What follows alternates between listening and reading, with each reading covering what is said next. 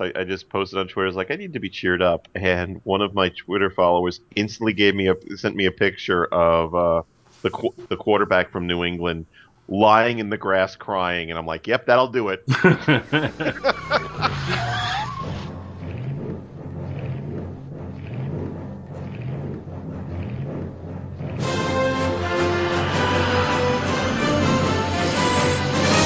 Back to the bin.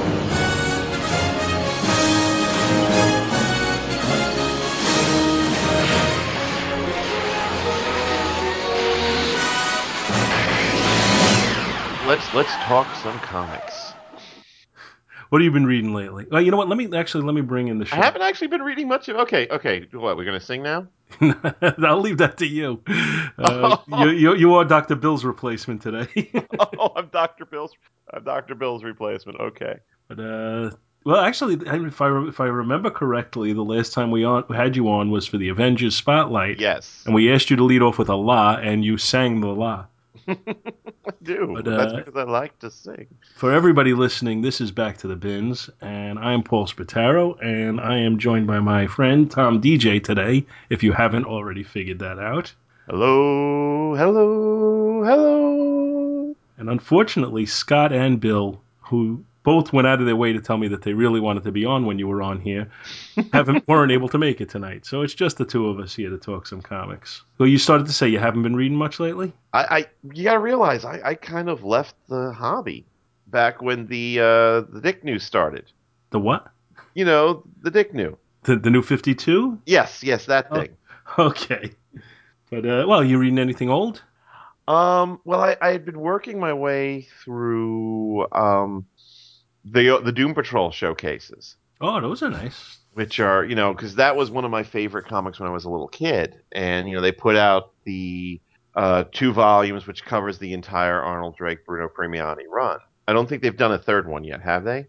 I don't think they have. Yeah, I, I I have the first one. I don't have the second one even. Those are goofy books. Oh, they absolutely are. But, But those are fun, and I remember them from being a kid too, and and reading those. And it seemed like every time I found an old issue, it was always the same one with the uh, animal, vegetable, mineral man. yes. But that's you know Um, what uh, you, you're not reading anything new. You're reading that. It's it's much more suited to you being on this show anyway.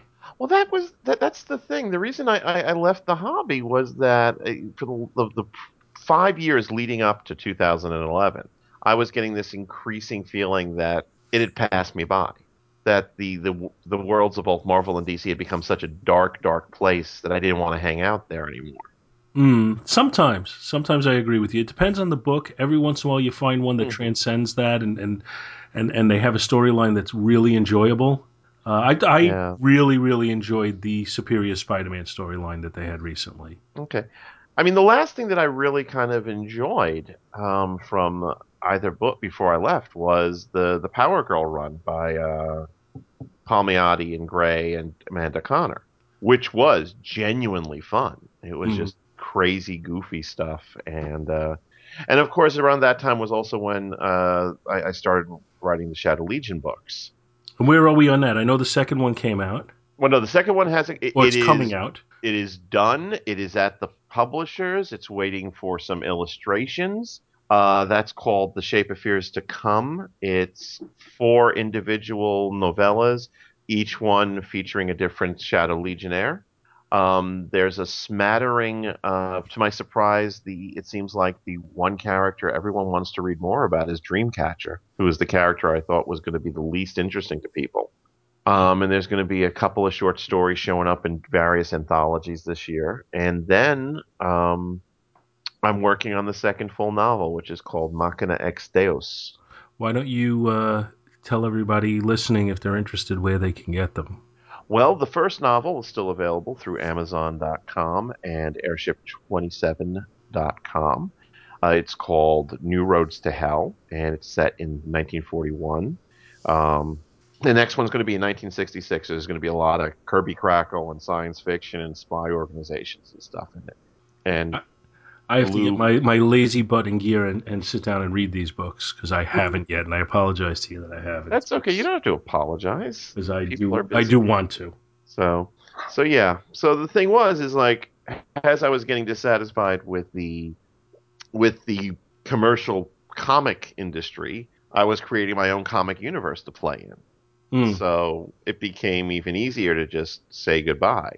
Um, Well, you know, I- there's I- the go ahead. Go ahead. I mean, th- there's still the occasional like indie. Like I'm still a big fan of Phonogram. You know, the McKelvie, uh, Jamie McKelvie's um, series about magicians who get their power through their uh, connection with pop music. All right, just, just you know, I, I don't spread that far into the indies, and I should, but I don't. Mhm. Oh, Uh, oh, but that's I that's recommend that's it. a new one to me. I recommend it highly. It's it's an it requires a lot of knowledge of um, of popular music, but luckily McKelvie includes a um, glossary at the end of the at the end of each graphic novel. So even if you don't know who, let's say, like Echobelly is, And you go to the don't. glossary and it'll tell you exactly what you need to know. Okay, that was going to be my next question: is is it current pop music or or past? But apparently, it's current. Well, the first, actually, the first uh, novel, which is called Rue Britannia, is about the spirit of Britpop trying to reassert itself onto reality.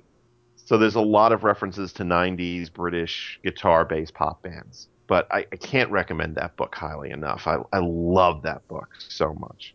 Well, you know, And that's, they that's just- what I was going to say. Uh, I was listening to, to Mike Bailey on Views one time, and he Mhm. had uh, Shag on, and Shag was talking. You Shag. What's that? Sorry. You Shag. Okay. but he he was talking about being disenchanted with some of the new books. Mhm. Uh, but his take on it was we're all we all got into this hobby for some reason. We fell in love with some aspect of this. And there's so much of a body of work out there that it's probably almost impossible for you to have read everything in, in the genre that, that Mhm. tickles you. So he said, you know, find what you love and immerse yourself in that. So, like, Right. for me, I still, you know, I dabble in the current stuff, but I don't immerse myself in it. I immerse myself in Bronze Age stuff because that's what I truly love. Right. Well, that's why, like I said, I've got the the Doom Patrol showcases right now. That's what I'm. I'm rereading the Green Lantern showcase. Oh God, those things are just uh, hilarious unintentionally. Yeah. From uh, from the, the perspective of 2014. Um, and let me tell you something. Uh, Hal Jordan would not have passed the concussion test. The the number of times he got himself knocked out in those early issues. Yeah, yeah. Well, you, you know, that's I guess that's one of the, the points where they totally play with reality because you you see guys like Al Toon, who who to this day is still having problems because he had a few concussions in uh, in football. But meanwhile, in in these comics, you know, the guys are getting knocked out every third issue, Mhm. and and You yet know what ne- else never I have any lasting problems. You know what else I recently reread, and it still holds up, even though there's like references to Reagan and Gorbachev and the like. What's that? The John Ostrander Suicide Squad. Hmm. That That's something book- I haven't even looked at in twenty years at least. Oh, that book still reads so good. And that was like during the time, if you remember, where Ostrander had this kind of like little corner of the DC universe because he had that and he had Manhunter and he had Firestorm and they all kind of interconnected with each other. That's what I was just going to ask if that was at the same time as Firestorm or if that came later. Yeah, no, no, they're all at the same time, and it, it's just such a good read. Um, it, it, it- it still holds up. It's funny because you know I, I'm selling my collection. I found a, a dealer who's taking the whole thing off my hands, and one of the things I put aside that I did not want to sell was the the Suicide Squad run. I have a complete run of it, and he kept trying to bug me to to, to sell it to him, and I'm like, nah, dude, still too close to my heart. Mm. Well, that's good if you, if you pull, you know, if you're selling them, but you pulled out the ones that really, you know, sing to you. Right. That- well, that's uh, Michael Bailey suggested that. Michael Bailey uh, said, you know, put aside, let's say, like one long box of your all-time favorite stuff. So there's going to be like that. There's going to be like um, Warren Ellis's Next Wave, Right. uh, a couple of other things that are going to be in there, and that's just going to be my little secret gemstone of joy. Uh, my collected edition of American Flag Mm-hmm. is in is in there too. The, like I said, the phonograms, just a little bit, and you know the Doom Patrol's staying with me. So there- there- there's going to be a little nugget of the stuff that just gives me the most fun. And that's, I mean, doing it through the showcases is also, a, you know, a, a space effective way to do it too. And I love the showcases and the essentials because you get to see the art in black and white. So, you, I, for me at least, it gives me a better understanding of the storytelling techniques. Um, I didn't really appreciate the depth of storytelling and thought that went into Gene, um, Gil Kane's artwork until Mm. I saw it in black and white in the Green Lantern uh, showcases. Gil Kane is somebody I would say that about. Gene Colan, I would say that about. Oh God, yes. Well, we're going to talk a lot about Gene Colan Yeah. fairly soon. But then you have, have other people like, uh, you know, John Byrne, Sal Buscema, uh, people whose art style isn't quite so heavily shaded. hmm And I think that the color doesn't, like, reading those in black and white, I don't think necessarily adds to the experience. hmm Whereas, like, I, I- I do agree with you on on people who there there are certain people whose art stands on its own, and that's not certainly not an insult at all because John Byrne is one of my all time favorite artists. Right. Not you know not you know, right up there with with the all time greats, but I still think his art is enhanced by the color.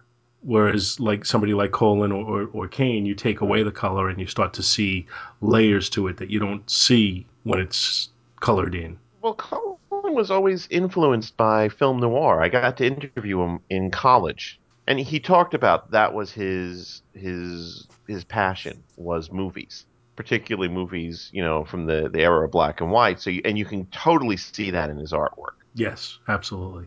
I, I first realized how much I enjoyed, and like you say, I don't want to go too much into this because we're going to talk Gene Colan shortly anyway. But uh, I first realized how much I enjoyed his black and white art when I started to read uh, Tomb of Dracula in the Essentials. hmm And, and you just saw, especially something like that, where it's such a moody book to begin with. Did you ever read Nathaniel Dusk? I have the books, and I've never read them. Mm-hmm. Because those, if I remember correctly, are black and white. Or they they use a very muted color palette or something similar to make it look like a black like like a real film noir. I can't, like I said, I can't say I've ever sat down and mm-hmm. read them, so I can't picture in my mind that that was like towards towards the end of the run before I stopped collecting for a while. Mhm. So I think I think those those started in the mid '80s. Uh, yeah, it was a, it was a, a series of two miniseries, imaginatively titled Nathaniel Dusk and Nathaniel Dusk Two. but and I think I think I think what I did was I think I may have picked up the first one and not the second because I think I think like I said it's on right on the cusp of when I stopped collecting Right. and then when I started again somehow they never got read. hmm but maybe I maybe I have to make a point of, of picking those up because certain artists, and in particular, like the two we're talking about, Colan and and uh, and, Rick Leonardi. and- and- well Leonardi too, yeah. But I'm I'm also thinking uh, Gil Kane. oh yeah, okay. We, we, I'm sorry. I thought we were talking about the artists we're featuring in the two comics that we're talking But but about. the the uh, those two in particular, Kane and and uh, and Colan, are two artists whose work I read as a young man, but didn't really grow to appre- appreciate until closer to middle age. But you know what else is the thing? I think you and I are both of the same age, where by the time that we started collecting comics, both Kane and Colan, to an extent, were uh, had gone into a very highly stylized phase where they were almost like exaggerations of themselves. Particularly would Kane, because you had like the Okay. Kane upward nose shot, for Oh, yeah, example. well, Gil Kane had his stock poses. yeah. And yeah, the up up the nose shot or the the splash page with one person punching the other and the person flying towards the reader. With those like gnarled hands that That's the one. I mean, those those were his stock shots, but they're wonderful. like I, Yeah. I don't look at them and feel like, oh wow, he, he he took the easy way out and used the same pose again. I don't know why. It's not like let's say George Tuska at the of the same era. Yeah, but I never I was I never grew an appreciation for him. I was never a Tuska- Tuska fan. Yeah, it's like, and I saw a lot of George Tuska's work because I was a big Iron Man fan as a kid. Yeah. So I got to see a lot of Tuska's work, and yeah, it's like he had like only five faces. He kind of, He, he Um, drew the the fat round cheek man. yeah, That was a big stock George Tuska face. I the, didn't the think, sharp didn't think, cheekbone female. Yes. Uh, I didn't think he drew superheroes that well. Although he did okay with Iron Man, but I'm I'm thinking in particular like when he would draw uh, more obscure people in, in Luke Cage. Oh gosh, yes. and and uh, I, I was just like I said, I never really grew an appreciation for him, and I think it was Steve Englehart who I heard in an interview and was talking about. Uh, you know, when, when he would write a script, he would give some specific instructions. For, you know, on this page, I'd really like to do this. And he t- said Tuska would just disregard everything he said and just draw it the way he felt like drawing. So he, he was never definitely no, never one of my big favorites. Yeah. The guy the guy who I can't sit here and in good conscience say is an artist that too many people would appreciate, but I've grown to appreciate as an older reader is Frank Robbins. I was thinking you were going to say that. It's it's people forget. I mean, I understand why people are so turned off by him because everything that he draws is very very angular. And, and you've got those weird poses he sometimes has. Where everybody looks weightless. Yeah, but I mean, he's got a great sense of storytelling, Mm-hmm. which people don't notice because they're so busy going like, "What the? What way is this person supposed to be moving?"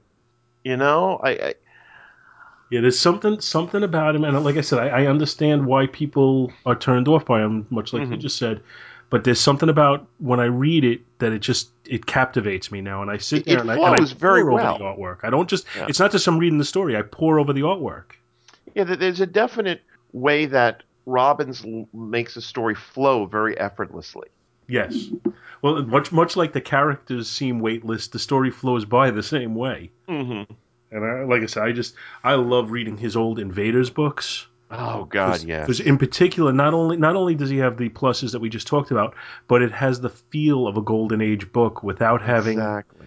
it, you know it, it it has it has a feel of the golden age artwork, but it's got a storytelling sensibility that matches the silver and, and bronze age that they didn't have in the golden age. See, I just love. I'm a big fan of the of Golden Age characters.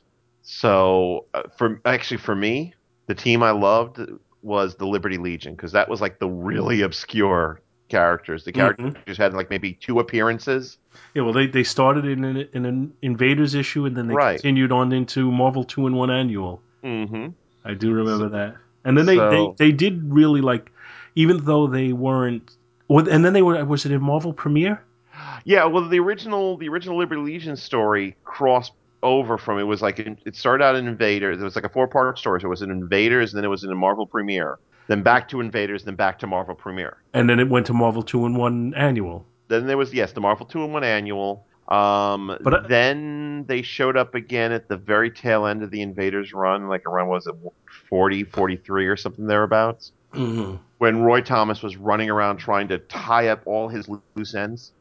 And what, what I liked about it too is, and I'm not a huge, huge fan of retconning, Mm-hmm. but I liked how they retconned them into their Golden Age history and created more of a rich tapestry for their Golden Age. Because the Marvel Golden Age, you have to, uh, you have to admit, is isn't nearly as rich as the DC Golden. Yeah, it, it- it's a three-handed game. It's it's just you know the uh, the Submariner, the Human Torch, and uh, Captain America. Yeah. So they so they expanded it in a way, you know, to to give themselves more of a of a legacy. Mhm. And, Well, I mean, I think the reason DC has such a rich tapestry is it is DC is of course the big munching monster that every couple every decade or so it, it buys up another magazine, it buys up another comic book line. mm, So it was DC. DC had their their characters, then they ate up um, Quality Comics, and they ate up this one, and they ate up that one, and they now they have this like they ate up Charlton. yeah. Well, that was a gift for Dick Giordano. What's on I think it was his was it was it his 60th birthday, 50th or 60th birthday. Uh, Paul Levitz bought the rights to those characters as a gift for him. Hmm. Because though that was his first job in comics was editing the Action Heroes line at Charlton. Oh, see, I didn't know that. So, um, and they flirted, of course, they flirted at at this point twice with the uh, the Red Circle characters. Right, right. And and then they, the, then they brought the Wildstorm characters more recently as well. Yeah, they they folded those in. Um, and I thought Marvel was going to do that with the Malibu characters, but they've since given up on them. And some of those characters aren't half bad. Which There's pisses me to be off told because- there. Yeah, I love Prime, for example. Prime and Rune. Right. Well, Rune, I wasn't a big fan of. Um, I like There was the that anti-hero weird aspect of him without being the Punisher. yeah. Um, I I think the thing is, is I mean, the story goes, as you know, is that Marvel wanted their coloring process and bought the bought the company outright just to get a hold of the coloring process. Yeah, and I, I suspect that ultimately the creator contracts on those characters, uh, they They're all just, they just don't want to owned, pay the royalties on them. Because I'm sure as they continue to print them, they'd have to continue to pay royalties. Exa- yeah, exactly. And uh, oh, let's not forget Sludge, the the Steve Gerber kind of redo of Man Thing. hmm you know, with an urban setting. Um, uh, yeah, it's it's it's funny that the Ultraverse is just one of those. It's like the you know comics' greatest world, the the Dark Horse attempt to create it. But that's I think part of the problem with like the modern attempts to create a comic book world is they don't allow it to go organically. Yeah. Well, they, yeah, it's got to be instant Fully- world. It has to be. Yeah, and as such, that that was what made Marvel so amazing in the '60s was that it was an organically grown world. What what's like what amazes me is looking back with you know the, the perspective of my life Mhm. and thinking in you know 1973 I guess it is in my mind at you know 11 years old or 10 years old not even quite 11 uh, how entrenched these characters were you know Spider-Man uh, the Fantastic Four the Avengers. And to this day you know 40 something years later I still think of Wolverine as a newer character. But meanwhile he was created in like 1973 And oddly enough, he's like the last legitimate um breakout original character. Well, I mean, from that perspective, if you try and think of like, I guess the later wave of characters, uh, Punisher pre-existed him. Right. And, and Punisher was uh bald-facedly Gerry Conway's attempt to do the executioner. Absolutely. Uh, I, I don't even like, think I don't even think Conway tries to deny that. Which is funny because once again, I interviewed way, way back, longer than I care to remember. I maintained a website called the the what was it, the Daredevil Resource or something like that. And I did an interview for that site with Gerry Conway, and at one point I tried to pin him down about the way he turned Black Widow into Modesty Blaise. Hmm.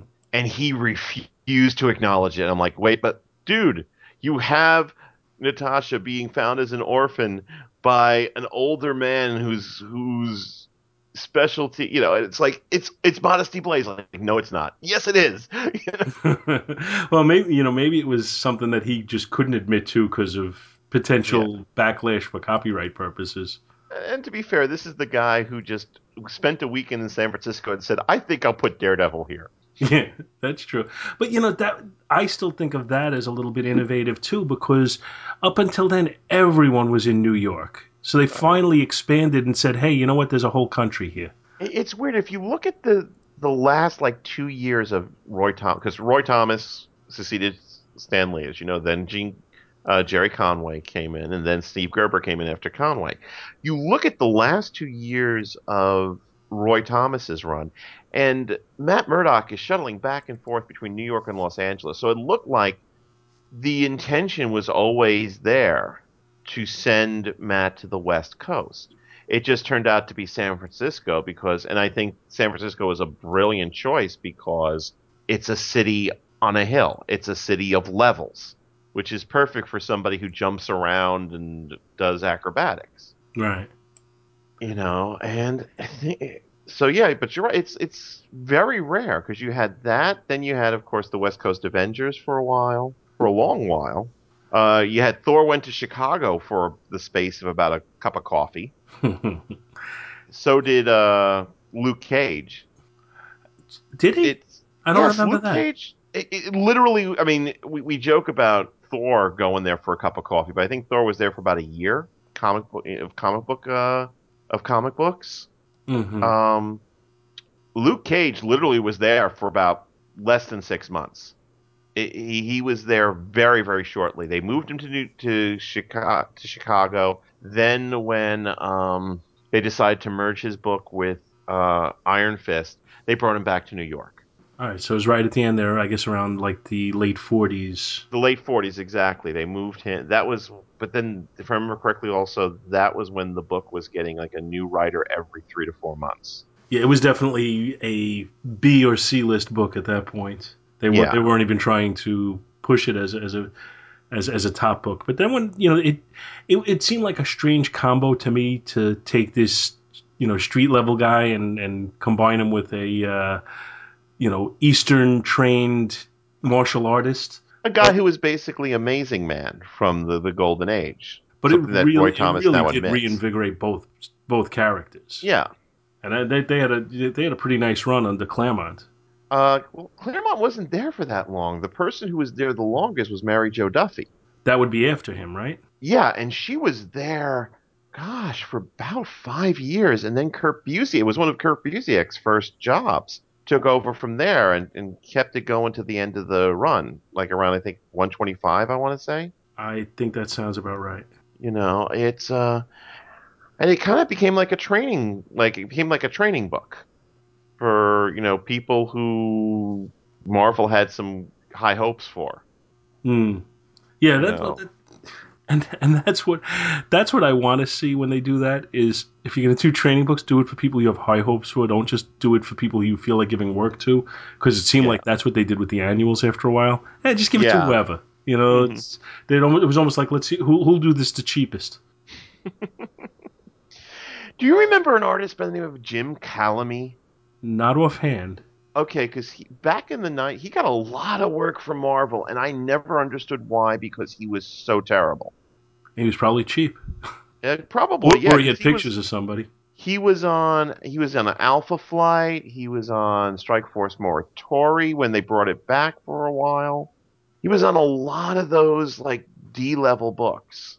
It was. It was very, very. That was just.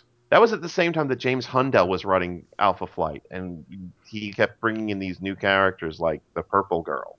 Yeah, that was at that point. I was I was no longer getting uh, Alpha Flight. Yeah. It really was, you know, basically.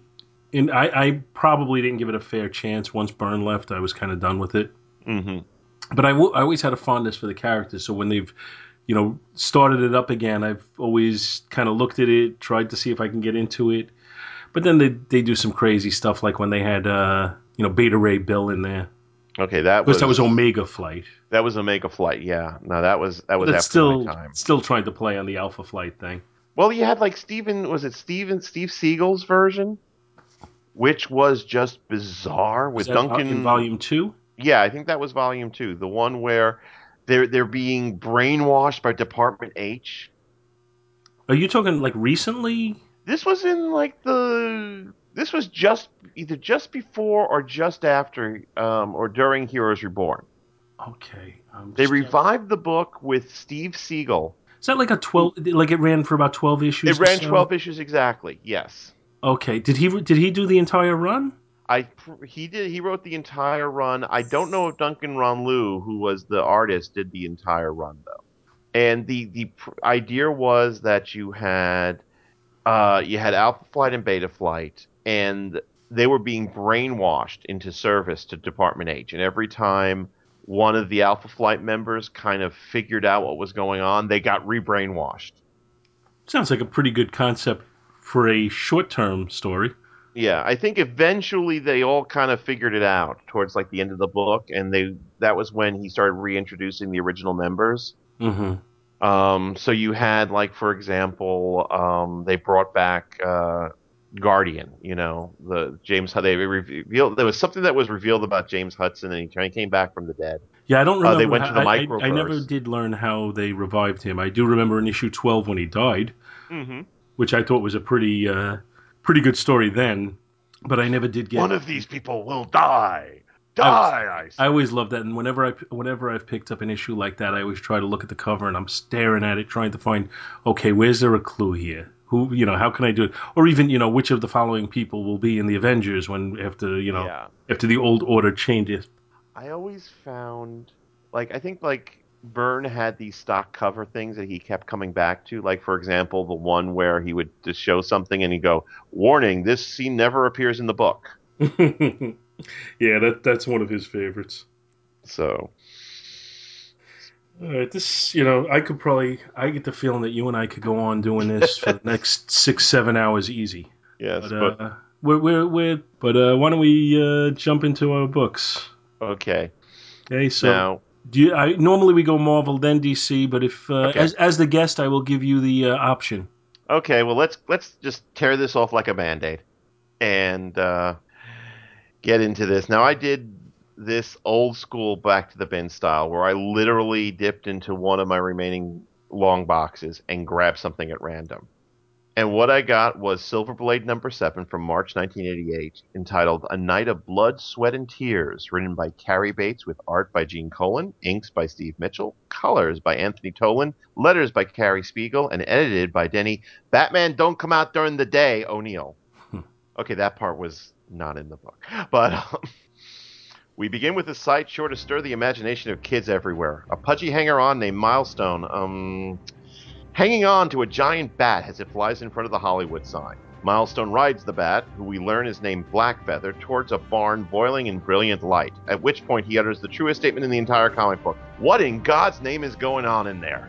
What's going on in there is a fight between an armored figure and a falcon. Yes, an armored figure and a falcon. The falcon flees, followed by the armored figure, identified by Milestone as the Winged Avenger, and the bat lands next to the barn and transforms into stereotypical Indian number 547.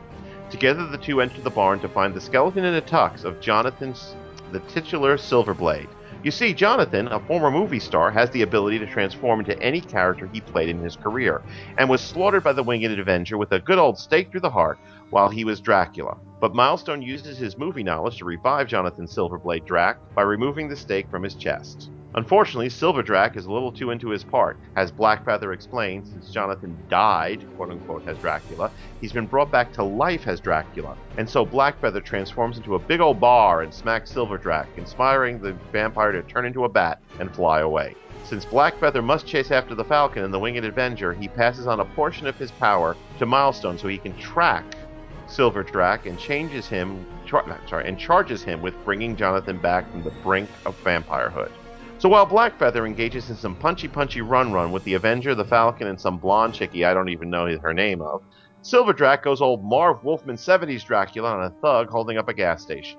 We then cut to Shangri La Mansion, where Jonathan's former leading lady, Sandra Staten, is talking to a ghost named Brian. Sandra's maid meets up with two sleazy reporters who want the dishy blonde, who's not the first blonde that I don't know the name of, to find evidence of Sandra and her mystery lover, while Sandra moons over Jonathan, bemoaning how he's become 30 again, while she's still an aged crone. So the Winged Avenger and the first blonde, you know, the one I don't know the name of, they're trying to track the Falcon, which is transformed into a Roadrunner. Trust me, I'm just as lost as you guys are. Being pursued by Blackfeather, who has transformed into a coyote. Just as Blackfeather closes in on the Falcon Roadrunner, the avian annoyance disappears in a gout of disco crackle.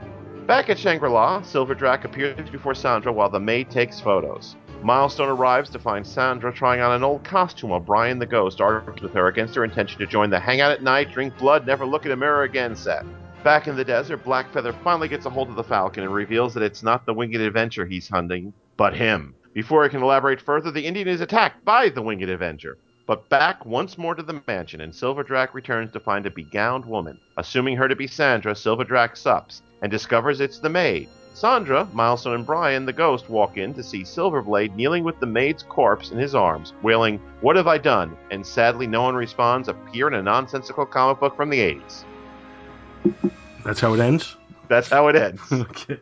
Now, just you know, to to come clean for anybody listening, I do not have this book. I do not have it in front of me. I'm I'm I'm sorry. totally dependent on Tom's description of the book. Uh, wow. Yes. It Um, sounds to me, and correct me if I'm wrong, because hmm maybe maybe I am, and maybe as you read it, it feels differently. But it sounds like a bunch of non sequiturs put together.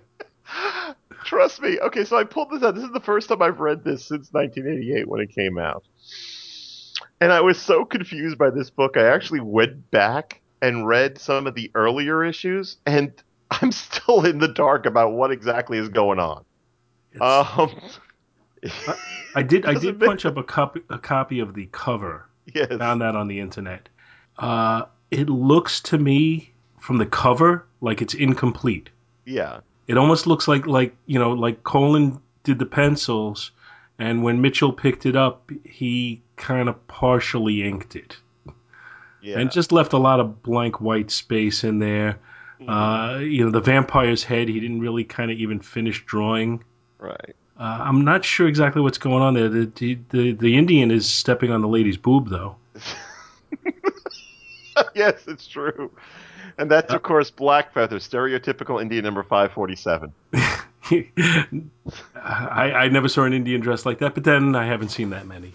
Uh, the bright red and yellow outfit, I'm not so sure about. uh, I mean, I, I love Gene Colan's art, like we were talking about, but I'm Yeah. I'm thinking like at this era, if he wasn't is during the time his- when his, his work is so is very stylized. Yeah, no, stylized. I'm I'm on board with Yeah. stylized. I have no problem with that. But I'm thinking that he he loosely penciled it and he needed a strong inker, hmm unless he was going to ink it himself. In which case, you know, then then he could. Tighten I'll admit the he did. interiors look a lot better than the and and that would be my first thought that I would expect that, but it's inked by the same guy, so that would make Yeah. me start saying, well, I don't know, maybe. Um, the thing that does has, has nonsensical as this book is the one thing that this does give us is it give a, gives us another opportunity for Gene Colan to draw what I think is probably one of his two or three signature characters. Um, you know, because if, if you ask people what what Gene Colan's signature characters are, the three that would come up are Howard the Duck, Daredevil, and Dracula. Uh, see, I I think Howard the Duck. I mean, I guess it, I.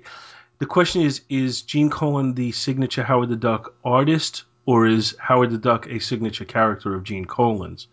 Because if you t- if you say to me Howard the Duck, I Mhm. start thinking Frank Brunner. I start thinking Val Mayerik. But and I I think, and I do think Gene Yeah. Colan as well. It's not that I don't come up with him, but I but I don't know that he's the definitive Howard the Duck artist. He's certainly I- definitive Tomb of Dracula artist, no question. Yes. Oh well, he's the only Tomb of Dracula artist. I would I would let's well then let me expand that. I would say he's the definitive Dracula artist. Right. Who who who's we- the who's the third that you uh Daredevil. Uh yeah, maybe. I might I might go just- with you on you- Daredevil. Yeah, well, no, but the, I'm not talking about. I'm talking about when you think of when I think of Gene Colan. Those are the three characters I think of. Although, yeah, I mean, if you were asking who the definitive Gene Col- uh, Daredevil artist is, I'm sure most people will say Frank Miller. Right. But I mean, Gene Colan I also think drew that I think- character off and on for close to two and a half decades. yeah, I think Gene Colan. I also think Tales of Suspense, Iron Man, Okay. And I think uh, Tales to Astonish Submariner.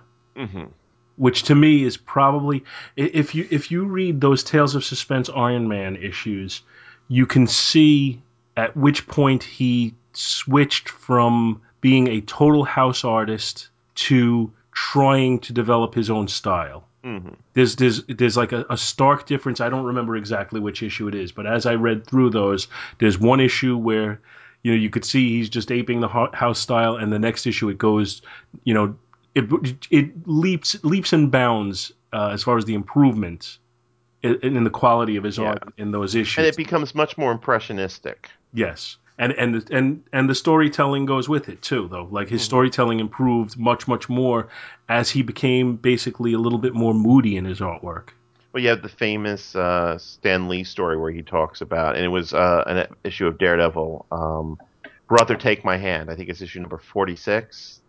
The the issue about the blind uh, Vietnam vet. Right, right. Oh yeah, that that was in uh wasn't that in Son of Origins? Yes, yes. It was the example of the Daredevil story after the origin story.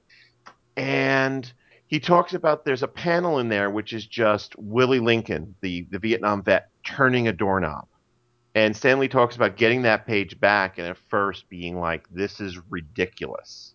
It's just a picture of a man turning a doorknob. But as he studied it, he realized how much more expressive it was than he originally intended. And he allowed, he didn't ask Colan to redraw it as he was originally planning on.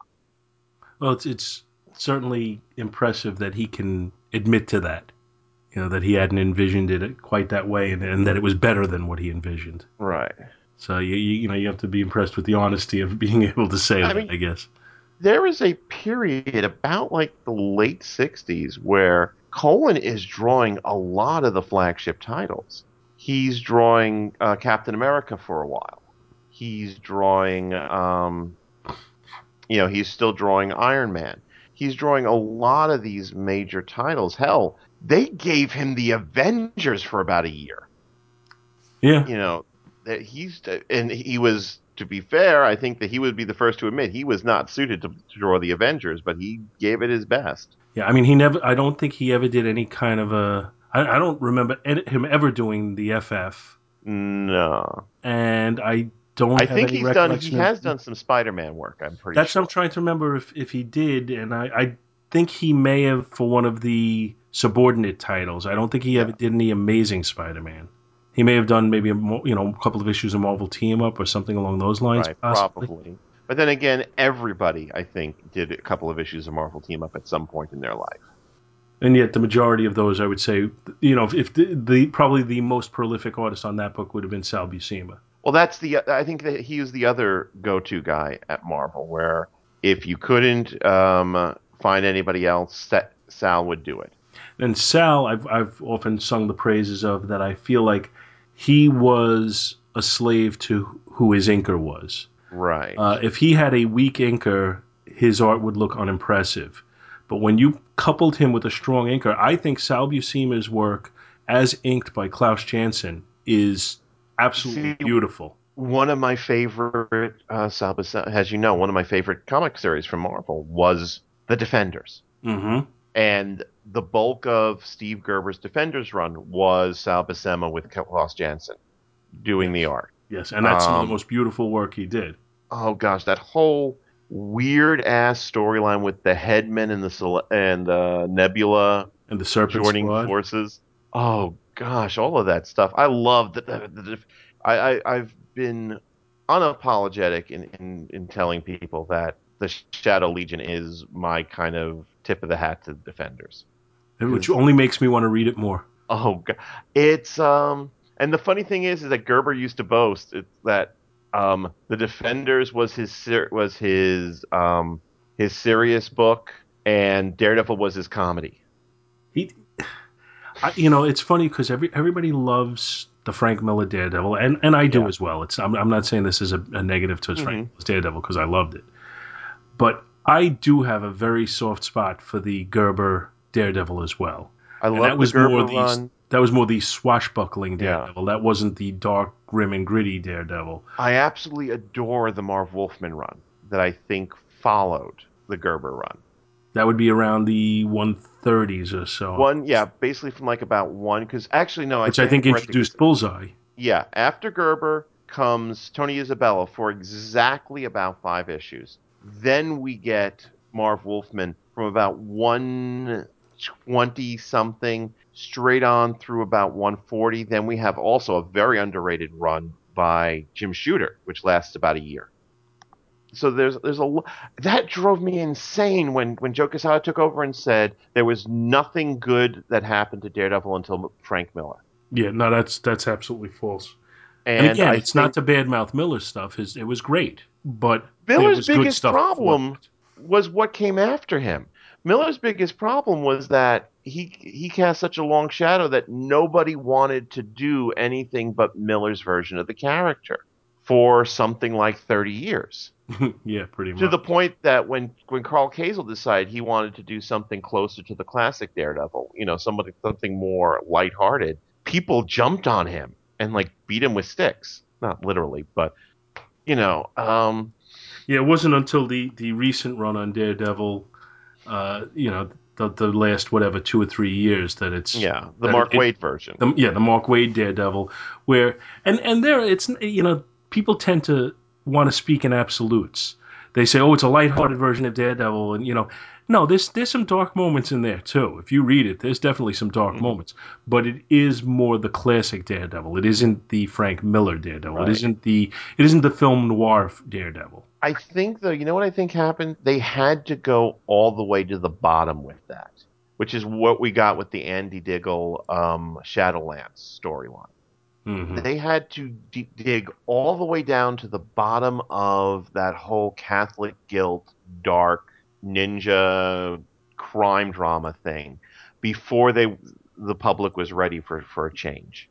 And I think that's why the Mark Waid stuff is held in such regard Whereas the the Karl Kesel stuff is kind of forgotten now, even though it was brilliant stuff.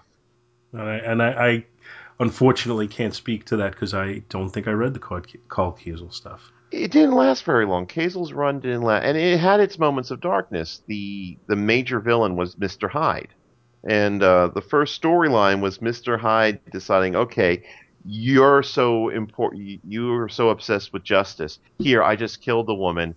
I'm going to go and get you. I'm going to employ you as a lawyer, and you're going to have to get me. You're going to have to figure out how to get me, you know, off. Right, there's some darkness there. yeah, it's it's it, it was just a, a, a, real. People forget that there was a lot of great stuff going on with Daredevil oh, beforehand. Um, even the, as as much as we we kind of glossed over it, even the San Francisco stuff. Oh, that's that's when I started reading it. Was when he was in San Francisco. I, I remember reading the uh, the the, the storyline with the Mandrill and and yeah, being... yeah the um the Black Spectre storyline. Yes, which brought him back finally to to uh, New York. Well, that was when he was kind of hopping back and forth from San Francisco to New York, right. and then eventually resettled down in New York. But uh, I, I, that was when I first started reading it, and and I was totally entranced by it. I loved it. Then they went into the. Uh, we just recently did a book, you know, right after that run where they introduced a Deathstalker, and oh, what, point, I loved that character. At that, that point, was he was favorite. a great character. He was terrifying he was my favorite. Absolute. That was when Bob Brown was doing the the book. Who isn't one of my favorites?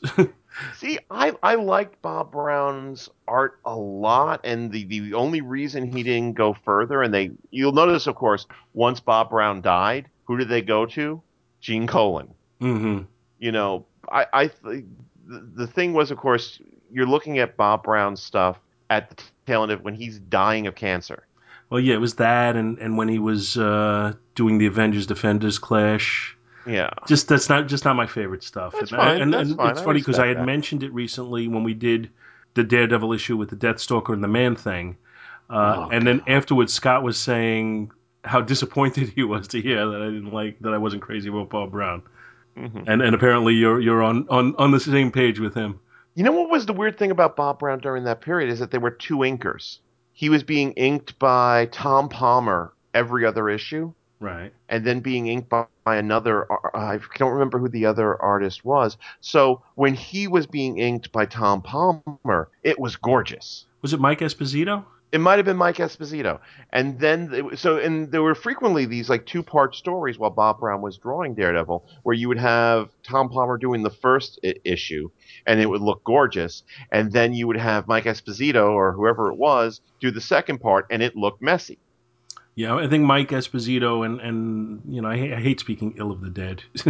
uh, in fact, they just had a big thing on Comic Book Man about Mike Esposito and some of his mm-hmm. work that got auctioned off, and some of it was beautiful from what I saw.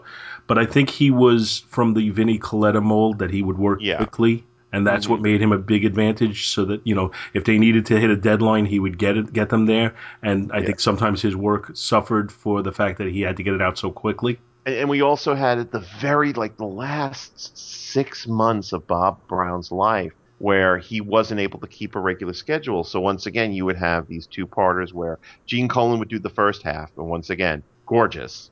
And then you would have Bob Brown, who's you know was very weak at the time and was having a lot of problems doing full pencils and doing kind of a half-assed job of it, not because he, he didn't care, but because he just was inca- physically incapable of doing anything better. Maybe maybe maybe I've been too quick to uh, to to paint Bob Brown with a uh, negative uh, brush. Maybe I have to look a little bit more closely at some of his other work.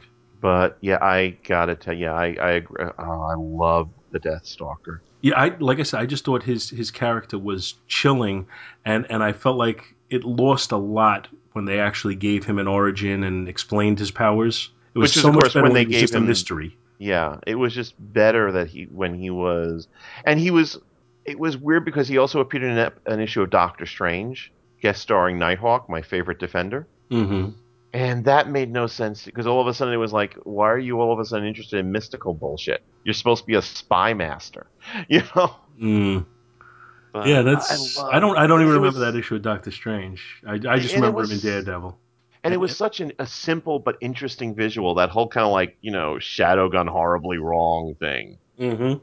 Oh yeah, you know, there's there's nothing quite as chilling as the shadowy figure with a fedora. but just just to go back, uh, I'm going to reel us in a little bit. To go back to Yeah. Silverblade a little bit, I do find the concept of a former swashbuckling actor being able to draw upon the characters that he portrayed Mhm. during his film career, I find that to be a real fun concept. There's a um well of course this is like the late 80s so um much like with uh Watchmen each issue of Silverblade had some sort of background material and one of the earliest issues has a filmography of Jonathan Lord who is the the character who becomes Silverblade so you could figure out and what's interesting is it definitely takes place in the DC universe because like for example one of the uh his earliest film roles is in a serial called The Fastest Man Alive Mm-hmm. so it's like a flash serial. Um, but and this one, for example, has a review of a Dracula musical he appeared on Broadway in. Oh, and it was a musical. Bites O' Love. and it's it's just All right, so it sounds like it's it's it's weird, but it could be kind of clever at points. it was meant to be it, it's it's this Tongue was in during a time I think when when one of those early times when like DC was trying to experiment a lot. And this is kind of to to, to paraphrase something I've said on Better in the Dark a couple of times. This is Cary Bates' answer to Watchmen. He just didn't understand the question Right. Because, like I said, it's just a bunch of you know, as you kind of figured out. Uh, I, I learned that the, the Falcon, by the way, is a is actually a living version of the Maltese Falcon. Right. Yeah. It, it, there was something in the wiki entry that said something to that effect. I'd love to read this wiki entry because it's like, and then this happens, and then this happens, and then he eats somebody, and then this happens. But yeah, it, it's this issue is I, can't imagine somebody picking this issue up for the first time and like wanting to continue further with the character. Well, there's, there's, there's yeah, there definitely isn't that uh, every issue could be somebody's first theory. that that doesn't see that seems to have been lost on everybody. Yeah, But uh, you know, I mean, it, it's it's an interesting thing, and one of the things I like beyond just the artwork for Gene Colan is the fact that he Mhm. was always willing to experiment a little and try something a little different. And and you know, I think Nathaniel Dusk is an example of that that you mentioned earlier. Uh, Tomb of Mhm. Dracula, in its own way, was was also you know that was that was new and different at the time because that was coming back from an era when horror books hadn't been allowed for years and years.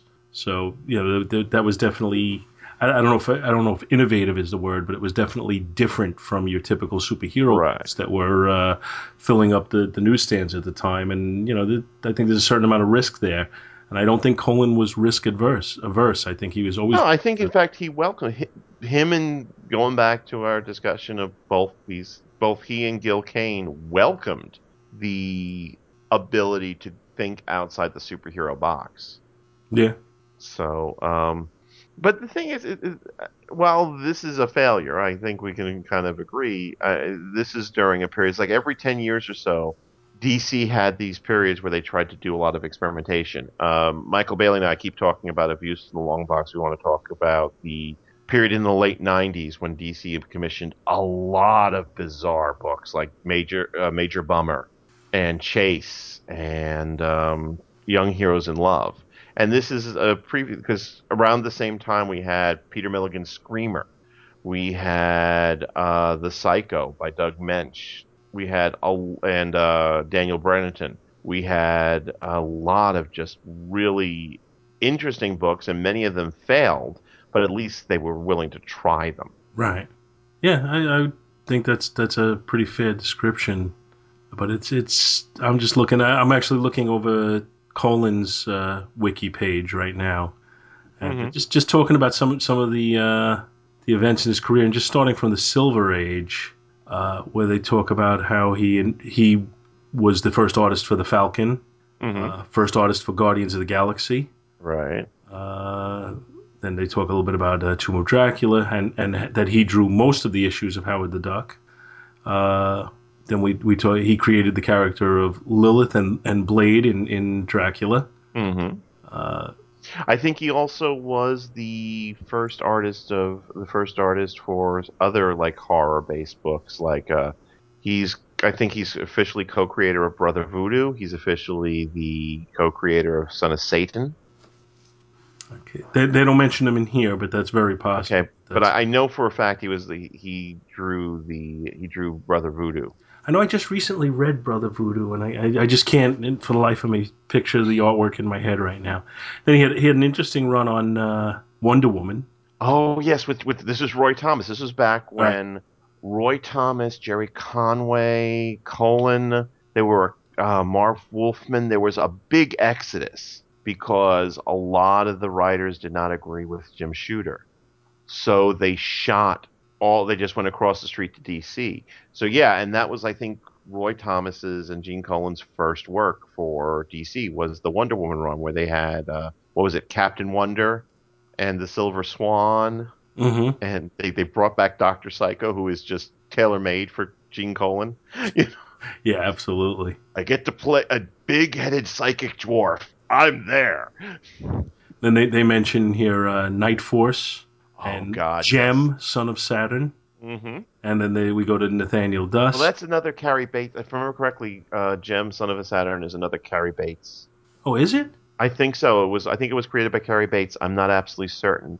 And that, of Uh. course, was tied into the DC universe through, by John Ostrander when he did the Martian Manhunter series back in the early aughts. Yeah, well, he did have a very similar look to the. Martian Manhunter, so it, it almost seemed like a natural thing to connect the two.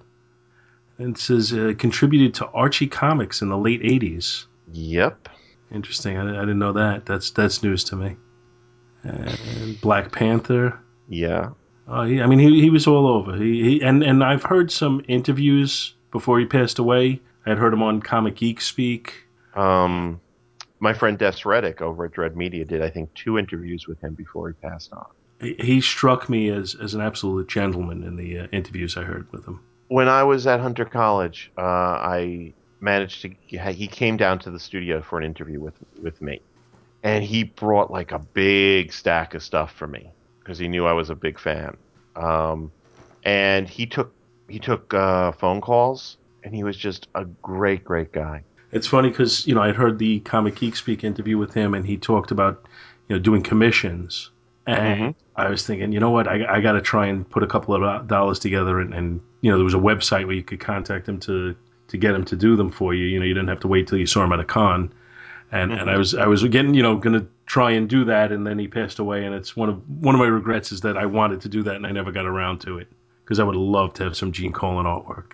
But one of many artists who whose work I would love to have, though. I have to. Mhm.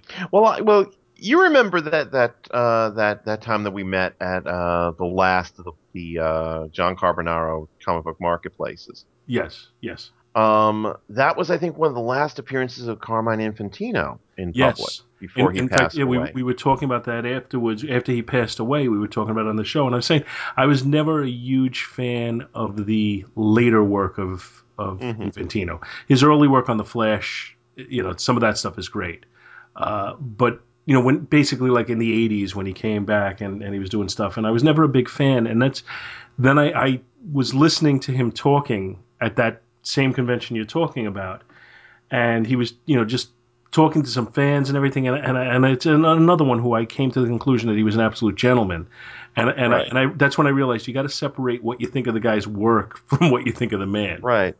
Know? Well, I'm, al- I'm always one of these people that if you're at a convention and you see one of these golden age art, like Martin, o- Martin Odell, who's still alive, God bless his heart. Mm. Uh, Martin Odell co-created Wildcat, one of my favorite golden age characters, and I may, you know, make sure you go up there and shake their hand because you're not going to get another chance. Especially, you know, people like this. You know, we're at, at an age where people from the Silver Age are going to start dying off very quickly. Yeah. Well, that particular show was when uh, I, I my son and I did a photo op with Stan Lee. Mm-hmm. And it was exactly that reason because I think it was like fifty dollars to take a picture with. Yeah. him. I was thinking I I really don't want to pay fifty dollars to take a picture with anybody. Uh, but then the more I thought about it, I said, you know what? He's whatever he was, eighty-seven years old at that point. Right. And I said, you know, who knows how much longer this guy's going to be around? And then I'm going to be kicking myself that I didn't do it. two of my greatest joyous possessions, and these I'm keeping. Um, for a while, I had this project. I still have the book um, you know, secured away. I did a, an art project where I went to various artists and asked them to draw their favorite Teen Titan. And I got a Wonder Girl from Joe Staton.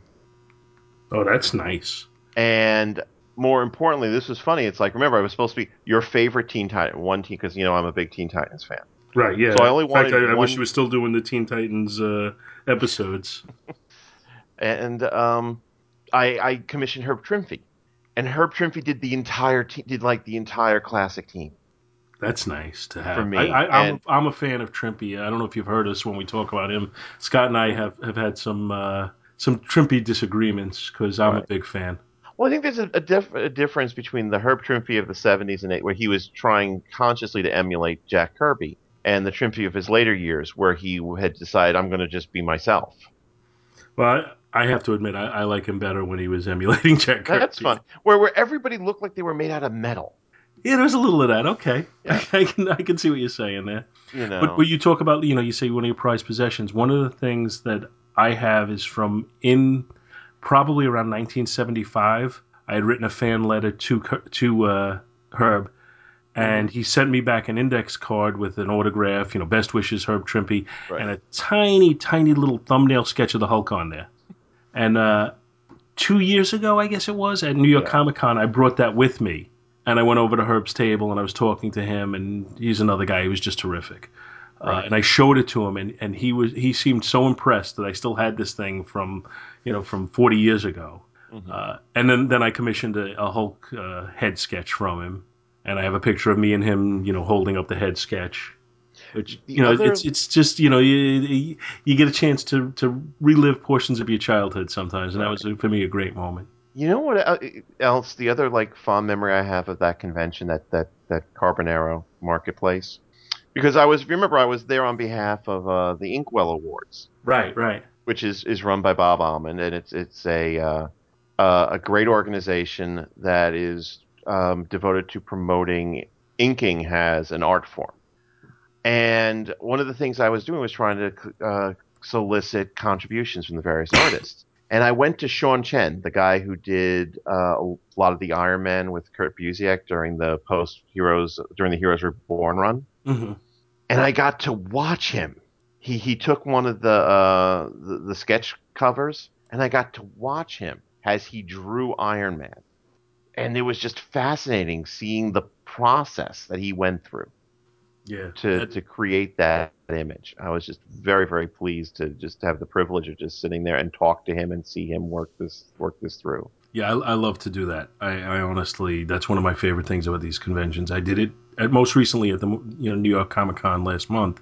I was Mhm. watching uh, Bob Layton do an Iron Man sketch, and and it, it is Bob it's just Layton. great to watch. I'm sorry. The great Bob Layton. I would I would agree with that assessment. I am a big That's fan. that's one of my that's another one of my all time favorite runs. Of course, it's the David Michelinie, Bob Layton. Both of them actually, both the first and the second run that they had Yes. on Iron Man. And and it's funny because uh, know I was talking to him, I had a nice conversation with him, and I, I actually uh, have already told this conversation on, on an episode, but what the heck? Like uh, you know he's he had just done like some very very light pencils on the page, and I said, oh what you know what are they of you doing? And he looked at me with like this frown on his face. He said, what do you think? I said, so I said Iron Man, and he just kind of sighed and said, yeah, they always have me do Iron Man and, and I mean, he was charging two hundred dollars for a full body sketch, so I, there was no way I was going to be able to afford it. Exactly. But I told him, I said, you know, unfortunately, it's a little out of my price range. I said, but if I were buying one right now, I would be thrilled to get a Hercules from you. And he just like he he just broke out into this big grin, and he just said, "Thank you for that." Alan Alex Saviuk, you know, I, I ran into him once many, many, many years ago at a Long Island comic show. And I commissioned him to do a sledgehammer sketch because if you remember, he was the the artist in the, the two issue miniseries based on the late lamented ABC Dirty Harry parody Sledgehammer. Okay. And he was actually he was very pleasantly taken aback. Yeah, I He think sometimes like- sometimes they like drawing the characters that they're not most famous for. Mm-hmm. That's that's because he was like, everybody's been asking me for Spider-Man all day. I, I, you were the first person ever to ask me for Sledgehammer. you know? Yeah, and there's something to be said for that. That's I was thinking of doing. I was thinking of putting together like a uh, you know a jam piece where you you know you put squares and you just have people you know Yeah. you come up with a theme and you ask them to draw the different you know small Actually, sketches take- that charge less money take for a it. second. I'll gra- I'll grab the Teen Titans book and I'll tell you what uh, who else I got. Okay, sure. Hold on for a moment, guys. Interactivity. Well, I'll just edit some of this out, and it'll seem like Tom got back immediately. Here's my artist portfolio with all my Teen Titans stuff in it. Let's see what we got here. Uh, I'm gonna. Which one is that?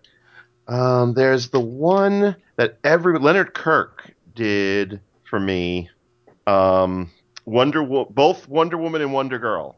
Nice. So it's like your Donna Troy and uh, Cassie Sandsmark, and it's it's absolutely amazing. Although of course the boobs are a problem. Uh, We've already mentioned Joe Staton. Um, Sal Velluto. Sal Velluto did this excellent uh, Arsenal for me. Nice. Did uh, what else do I got here that would be of interest?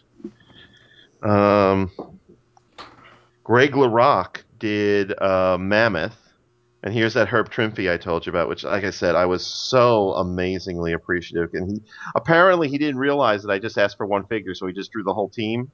and his agent said, "Well, why don't you just do it?" And I said, "No, give it to him." Wow. So uh, Ron Wilson did did the classic Robin for me, and what else? I think that's it for like the big superstar guys. Let's see, do I have any? Oh, Angel uh, Angel Gabriele did uh, Captain Marvel Jr. I guess what he's called now is uh, CM CM3, which sounds like a you know digital music player. Uh, And that is it. That's what I got. well, along the lines of like letting them draw like what they feel like drawing, though, that's what I was thinking about putting together. Like what I, what I started thinking might be a cool jam piece to put together is to take a sheet, break it up into maybe say eight to ten squares, Mm-hmm. and then put you know put a little post-it with the different names of the characters on each square and then coming over to the artists whose work i admire and saying you pick which square you want to do and which character you want to do uh, Right. and and I'm, right now I'm, I'm leaning towards maybe doing a marvel villains piece That was my next project once I filled this portfolio. I was going to do Spider-Man Rogues Gallery. Well i was thinking i was thinking like just the you know the the premier villains throughout the uh, Right.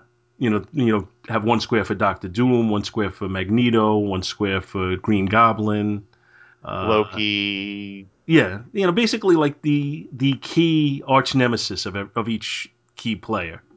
And then you know nowadays though, I don't know if like you know you, when we were growing up, if you were putting a square there for Iron Man, you'd put Mandarin, but I don't know if you're Right. allowed to do that anymore.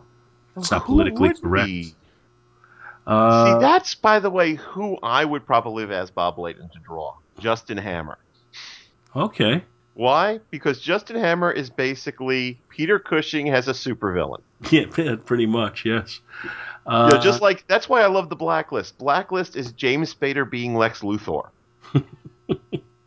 that's yeah. I, you know what? I, I haven't picked up that show yet, but I, I've I've heard great things about it. Yeah. I have so many things that are on my to watch queue.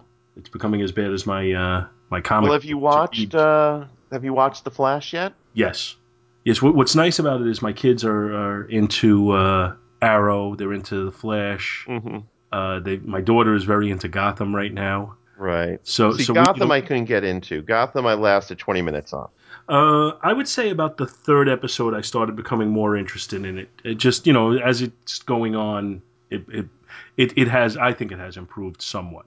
It's Mhm. it's not at the level of the other ones yet. Uh, what they're doing that's interesting is, I guess, in order to get people to watch live, they're doing a live tweet thing Right. uh, while the episode is airing. They're having you know uh, stars from the show come on. That That's like across the board now. Yeah, but I know Um, like while we were watching Gotham, my daughter, you know, and whatever. I, I don't even know how Twitter works to be honest with you. It's not something I'm I'm into. But uh, you know, she she tweeted some comment, and then uh, the char- the actors who play uh, Penguin and uh, Riddler both liked her comment, so she was all Mhm. excited. Um, Ming Na Wen is very, very active on Twitter. Um, so not just as somebody who loves Ming Na Wen, loved her even before she became Melinda May. I, I that that she actually followed me, and that was like a geek out moment for me. Yeah, there's something to be said for that. You know, um, but that's like like um, like my favorite show right now. It's not on at the moment. Is Hannibal. Um, and there are a number of resources like this. Uh, the writers, the writing staff is it tweets regularly. Um, the the actress who plays Freddie Lounds does. It's it's just I mean tw- Twitter is kind of like Facebook, only you have to be very very brief. Yeah, yeah. Well, you're limited on the number of characters, right? Yes, exactly. So you've got to be very very careful with you know you have to be very precise. But uh, yeah. So, but I've been very engaged with the Flash, and I'm looking forward to seeing a live action Firestorm. Absolutely. I'm I'm curious as to how they're going to do that one. Me and me and Shag both. you, Shag. So you got to make me believe things, right? yes. Well, I'm sorry. That's that's. Now I'm just uh, I'm looking. We're we're now at an hour and 45 minutes of recording. When I edit this down, it's about an hour and a half. Uh, why don't we jump into my book? Because otherwise, we're just not going to get it done tonight. so I I picked not quite as randomly as Tom did. I picked Spider-Man 2099 number one. Why? Because I hadn't read it in about 20, uh, about 20 years, and I just wanted to read it. Okay. Uh, came out in November of 1992. It had a cover price of $1.75. It's written by Peter David, penciled, and the cover art are both by Rick Leonardi and inked by Al Williamson. Colors are by Steve Bu- Buccetel- and lettered by Rick Parker. And I, I want to thank Marvel.com actually because I did lift some of their synopsis. I did uh, kind of take it to my own way, but I, I, I used a lot of theirs, so I, I want to give credit where it's due. Story opens in New York, surprisingly in the year of 2099, where we see five teens cruising above the city in a Whisper 3000 hover car. They're not expecting any trouble that high due to the vicious crosswinds at that altitude. However, they find themselves in the middle of a chase of a black chase of a black and red Spider-Man by the local authorities. There's a brief battle ending when Spider-Man makes his escape into the crowd below. Next, we cut to the apartment of Miguel O'Hara, where he's greeted by Lila, his Marilyn Monroe looking holographic digital assistant, who notifies him of six hollow messages. The first is from his boss, Tyler Stone at Alchemex, who strongly suggests that he give in to the drug he's fighting and come to the office. The next is from his brother Gabe, who, despite his contempt for the corporate raider program Alchemex has him working for, makes an effort to reach out to his brother for support. Miguel cuts the message short, moving on to one from his fiancee, Dana D'Angelo, who, in the holographic message, is drawn to look to be about 13 years old. Her right eye is swollen shut, and she says that the night she saw him strung out on drugs was one of the scariest of her life. But she, but no, but now she's even more frightened for him.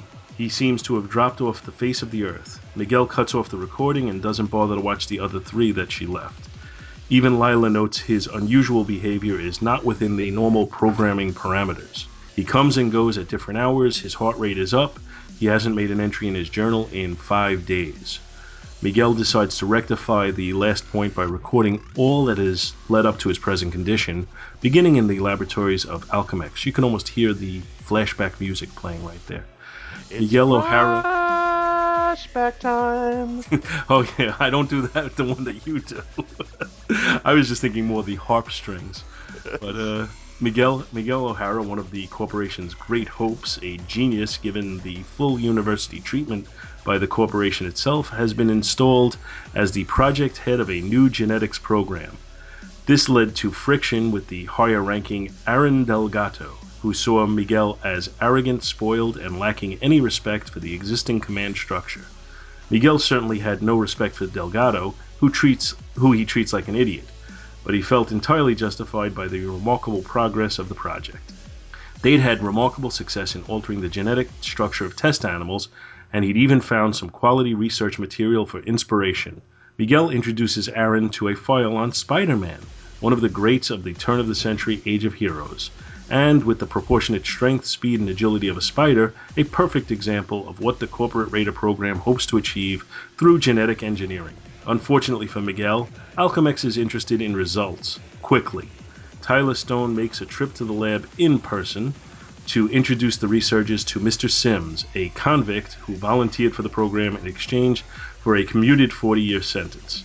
Miguel protests that they are nowhere near ready for human test subjects, but Stone and Sims both insist that he give it his best effort. Give it the old college try, if you will. Miguel starts with the simplest genetic modification he can devise, which would ideally give Mr. Sims augmented strength. He is partially successful. When Miguel opens the transformation chamber, only a horribly disfigured creature remains, but it breaks its bonds effortlessly and nearly chokes Miguel to death before falling dead from shock. Stone is prepared to call the results very positive, and Miguel is prepared to resign.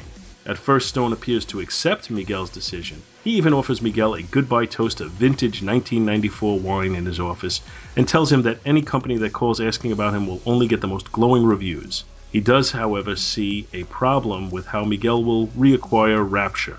You see, Rapture is a legal, mind expanding hallucinogenic drug sold only through Alchemex. Outrageously expensive, it also bonds to the user's genetic code, making the withdrawal, withdrawal symptoms lethal. Stone had just doped Miguel's wine with Rapture as a parting gift. In a stupor, Miguel stumbles out of Stone's office. By the time he arrives home, his trip has turned nasty. As he enters his apartment, he lashes out at his fiancée, who appears to first, who appears at first to be some sort of monster. Miguel is sorry and explains the situation to her. Even if he chooses not to be a slave for Alchemex, he will be a, still be a lifelong addict. Miguel sees only one chance to escape his fate. He had saved his genetic structure to use as a sample in the corporate Raider program. He had been imprinting his structure onto apes, but if he can survive the process, he might be able to revert back to his pre drugged genetic structure. As he seals himself into the transformation chamber lab that night, Miguel believes he is alone. In fact, Aaron Delgado has been watching unseen and decides to take this chance to rid himself of the arrogant upstart. Wildly changing control settings, Delgado never notices that he sets the machine to merge Miguel's unaltered DNA with that of a spider, conveniently. Overriding all safety warnings, Delgado pushes the machines beyond their normal limits and they explode violently. Afterwards, Delgado is surprised to find Miguel has survived and is stumbling dazed around the lab. Delgado decides to pay off to play off his involvement in the accident, telling Miguel that he's going to pay for damaging so much Alchemex equipment, and notices too late what kind of fanged, clawed creature Miguel O'Hara has become. To be continued. And again, thank you to Marvel.com because while I wrote some of that, they did the majority of the work for me, which I appreciated. But I really like this. I think Peter David is an awesome writer, and I think he really just pulled us in with a, a terrific story that just makes you want to pick up the next issue immediately. Uh, that said, I'm not the biggest Rick Leonardi fan. His artwork just seems. I think the storytelling is fine, the pacing is fine, but the individual renderings just seem a the, little too busy to me. Mm-hmm. The fight scene at the very beginning is real. I mean, it flows really, really well. It's a great bit of storytelling. Yeah. Oh, yeah. I'm it's, not. I'm not criticizing the storytelling yeah. at all. And it's know, just when we get to um, Miguel hanging around in his uh, apartment that things because it's like there are some. There's a lot of sequences where the character doesn't. Characters don't look the same from panel to panel. Yes, I would agree with that, and that's one of the problems with it. It, it does seem to have an effort to fit into the uh, for lack of a better word, the out, the the uh, house style of the time, just that '90s look in the art, mm-hmm. uh, which is you know a little bit loose in the inking, uh, right, and and a little bit uh, heavy-handed in some of the coloring, and and I wonder if this book might be one that would benefit from a black and white, right, from an essential essential treatment. You know, I I don't know. This is one where I don't know that the color is adding to it, other mm. than to distinguish the live characters from the holograms. That's the one area where uh, it might be hard to follow without the color coloring differences. Uh, but again, some some of the detail work doesn't really thrill me too much, and, and I think you hit it on the head that from one panel to the next, some some of the facial uh, renderings don't really hold up. But from a storytelling point of view, I think it really does the trick. Mm-hmm. Uh, and and like I said, pacing wise, it, it's also very well done. Um, now I have a very complex relationship with Peter David.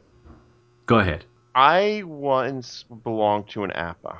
For those of you who don't remember, this was before the internet. The idea was we each put together enough uh, like little magazines for everybody in the circle. We send it to a central mailer. The mailer just stapled them all together and sent the, the, the big package out to us all. And I said something vaguely uncomplimentary about Peter David.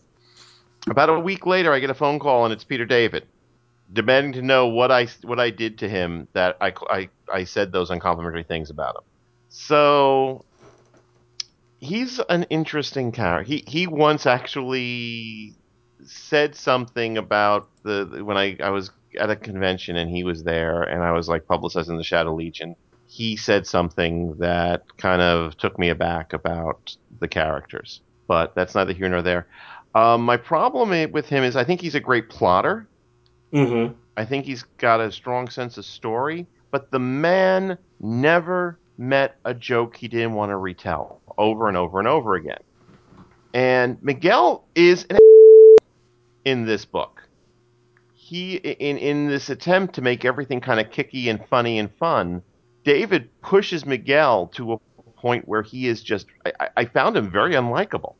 That might be the point, though, that he's unlikable until he transforms into Spider-Man, and by being Spider-Man 2099 redeems him a bit.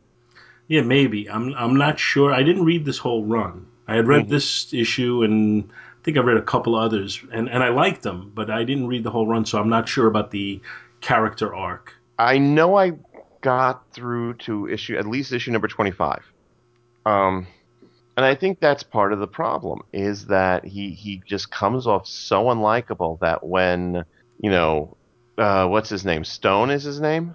Yes. When Stone poisons poisons him the um the reaction isn't oh my god it's well it serves you right jackass.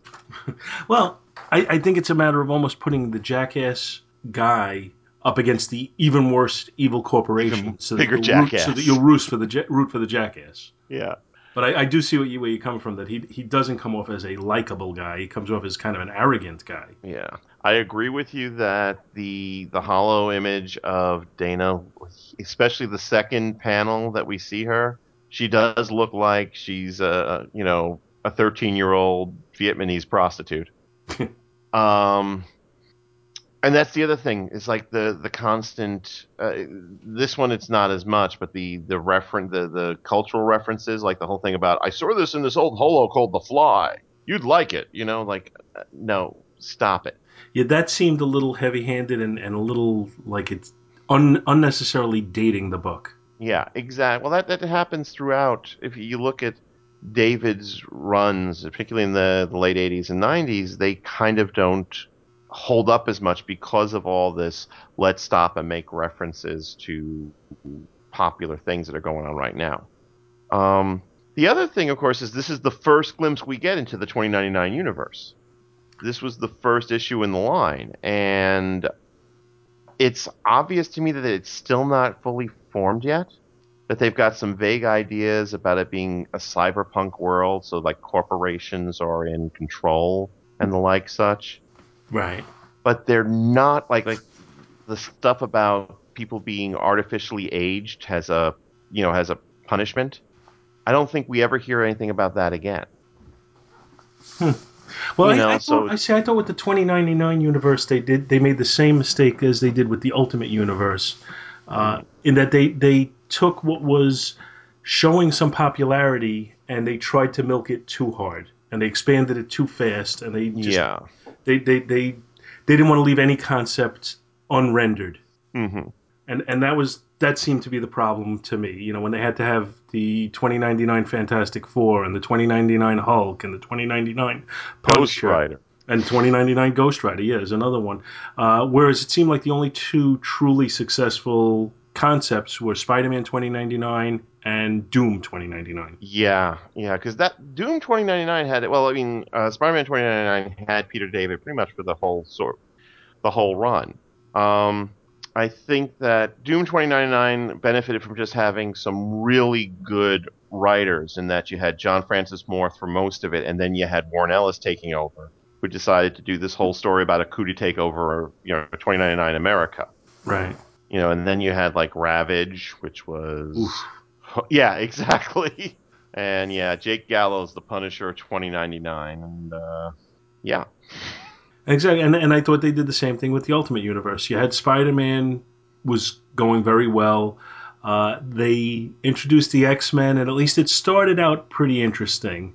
But then all of a sudden, you had to have Ultimate Avengers, yet, which again also started out kind of interesting, but but wore out its welcome after a while. Ultimate Fantastic Four, you had to have uh, what other? I'm trying to remember what other Ultimate books they had, but Um, They just see, seem you to- had to you had Ultimate. FF, you had um, Ultimate Team Up, yes, which, which Ultimate course, Team Up seemed to have no uh, continuity with the other books either. hmm Well, it, it contradicted some of the later books because you know Ultimate Daredevil was totally contradicted by uh, Ultimate Team Up. and and Ultimate Hulk was too, I think. I think so. Yeah. So you know, it, it's it, it's it's just a desire to expand too quickly, which is is like what we were talking about earlier. We see we go full circle here. Uh, Mhm. We talked about these universes that they don't allow them to grow organically. Right. They just want to create a universe out of, out of uh, you know one one piece of paper and create an entire universe out of it instead of just letting it build and letting it build slowly and, and you know gain momentum as it's going along. They Of just, course, the fascinating thing about the Ultimate Universe is I don't know if you ever remember when they first started publicizing it and they showed like the notes they originally had. It resembled nothing like what we got. those I never saw. They they had notes about what X Ultimate X Men was supposed to be about, and it had an entirely different lineup and an entirely different orientation. So it, it, it fascinates me. It's like when you look at the uh, the original notes, the outline for Emerald Twilight, for example, which bears no resemblance to the story that we got, or uh, the notes for Onslaught. Yeah, I've heard. Yeah, believe it or not, there were notes for. Onslaught. I've heard that was very different. It, yeah, once again, had bear no resemblance to what actually showed up. The the Ultimate Universe almost struck me as they were so desperate to get name people in there like Warren Ellis and uh, uh, uh, what you call. Also, I'm drawing blanks on on names. Uh, Um, well, Mark, Mark, the- the Mark first- Millar. It was Brian Michael Bendis and Mark Millar Yeah, who were Mark, like Mark Millar of, is the one who I'm thinking of in particular, where, where they almost said to them, you know what, we want you to do this so badly that we're not going to give you any editorial reins at all. Just do what you want to do. And oddly enough, Bendis's work was probably the some of the best work he did for Marvel, and Millar's work was the portent of things to come with him, which is a lot of offensive shit. You know, And I, and I think I think some sorry. of what uh, Jeph Loeb came out with is some of the worst work he did for Marvel ever. oh my gosh, yes. What was it? The Blob who ate the uh, Wasp. the wasp? Oh, And he's and, and and to make matters worse, in the panel where he's eating her, he says tastes like chicken. tastes like dumbass. but uh, what I mean, what do you think of the of this particular book as opposed to the whole line? Um, you mean like the whole run of Spider-Man 2099? Well, uh, uh, to to limit limit it to issue one as opposed to the Issue one, like I said, I thought the action sequence worked really, really well, but I think that the portrayal of Miguel came off too strongly as a jackass. Okay, I, I th- I said okay. That's I think that's fair. Like I said, I think they tried to temper that by making him the jackass against even worse people. he's a Uh, jackass with a conscience. Yeah, basically. Jackass with a conscience coming soon to Fox. Let, me- let me let me ask you this: we we've taken to uh, grading these books with letter grades. Generally, what we do is we give a letter grade for the cover, for the writing, for the art, and then an overall grade for the book. So I'm gonna, I'm going to start off by asking you, what do you think letter grade wise for Silver Blade? Okay, cover definitely a, a, a D. It's it's a very particularly considering this was a, a prestige uh, one of those like Mando paper books at the time, which was a big deal. Definitely a D. Uh, story, I'm afraid also a D because it's just a bunch of crazy crap that happens. Uh, artwork, uh, maybe an A minus, just to see Gene Colan doing uh, doing Dracula again is you know does my heart well. Uh, what else am I supposed to be grading? Oh, Well, now, now, now that you've given the individual grades overall for the book, maybe a C minus. okay, and and that's you know on the theory that a C would be an average book, not particularly bad, not particularly good. Right. Uh, from the from the only thing I can truly give a grade on this is the cover because it's the only thing Right. I actually have in front of me, and I agree with your uh, D. Right. I, and and and that's giving a D to something drawn by Gene Colan is uh, is shocking to me. But Mhm. but it, it just looks, as I said, like an incomplete picture. Right. So okay, I'm good with that. Uh, let's shift over to Spider-Man 2099 number one. Um, cover. I think the cover is very strong. I give it like a, a B. Um, story wise, once again, we come back to my complex relationship with Peter David, and maybe a C plus. Uh, artwork, I'd also probably give it a C plus. You know, I, I think that as much as I love the action sequence, the inconsistent figure work in the back end detracts from it. And overall, I'd have to give it like a, I'd have to give it a B All right, um, because I think it's, say- it's a good it's a good entry point at least for the character, if not for the world. You yeah, do get I- a I agree with sense of, that. Of who this character is, and that's something else. That's one of the other reasons why the book, at the like Silver Play, gets such a low rating because it's impenetrable unless you've wa- you've even when you've read the previous five issues, it's kind of just impenetrable. See, cover wise, it jumps out at me as and my at a first glance, I almost think of it as one of these uh, attempts to create a poster image instead of telling you what's on in the story. But if you Yeah. look a little closer and you look at the background, you see there's the uh, people on the hovercraft shooting at him, and it's kind of a Mhm. scene right from the battles in the in the beginning of the book. So my initial impression was wrong on that. Uh, And I, I- love how the cape billows out in such a way that it gives it a sort of a the Spider-Man 2099 sort of a callback to the original Amazing Spider-Man. Yes, yes, I do like that a lot. I agree with you on that. I don't like the basically the anatomy, the way his legs meet up with his torso, his feet, Mhm. uh, his ankles. Uh, I, I think there's there's some poor rendering What there. Yeah, well, whatever, wherever his legs uh, attach to his feet, whatever that is. Uh, yeah, I mean they get very narrow too. Um, Mhm. So, so looking at that, I'm taking a little bit of points away. So I'm going to give the cover a C. I, I, I I'm not really the, the biggest thing I'm giving it credit for is the character design and the logo design with the web uh, Mhm. cape playing into it, but it's not the strongest design I've ever seen. So I'm going to just say a C. Um, interior artwork, again, I like the storytelling, I like the pacing, but the individual renderings really do take me out of it at points, uh, and I'm not that wild about them. So I'm also going to give that a C. Story wise, I'm a little higher on it than you are. I didn't find the Miguel O'Hara character to be quite as annoying as as you found him. Uh, although I do agree he is kind of a jerk at points. uh, but I'm going to say I'm going to say a, a solid B on the story, Okay. and it did really want, make me want to go back and read issue two now. Mhm. So because of that, I'm going to give the overall issue a B minus. And while it's been a lengthy time since I last read it, I do recall this run being fairly strong. Um, of course, it gets uh, interrupted by that Fall of the Hammer stupid crossover thing. No, you got to. I mean, you got to blame that on editorial. That Yeah. blame on Peter David. Exactly. Um, I mean, Peter David, as you know, is notorious for hating every time he had to do a crossover. And I don't blame him. Um, and but I, I do recall this as being a fairly strong book. I mean, and I, I, I followed it through. I think till almost the end. Same thing with uh, Doom 2099, which, as we also agree, was the other really, really, really good book in the 2099 line, which I think I followed through till Joey Cavalieri took over and decided to take Doom 2099 into modern day Mm. uh, Marvel Earth, which kind of made things pointless. Right. Well, now, now, and now they're doing that on Spider-Man 2099 because the new series is set in current day. Oh no, no, no, no, no. Thank you so much for listening to our show, and we hope you'll join us each and every week for more good old fashioned comic book back issue awesomeness.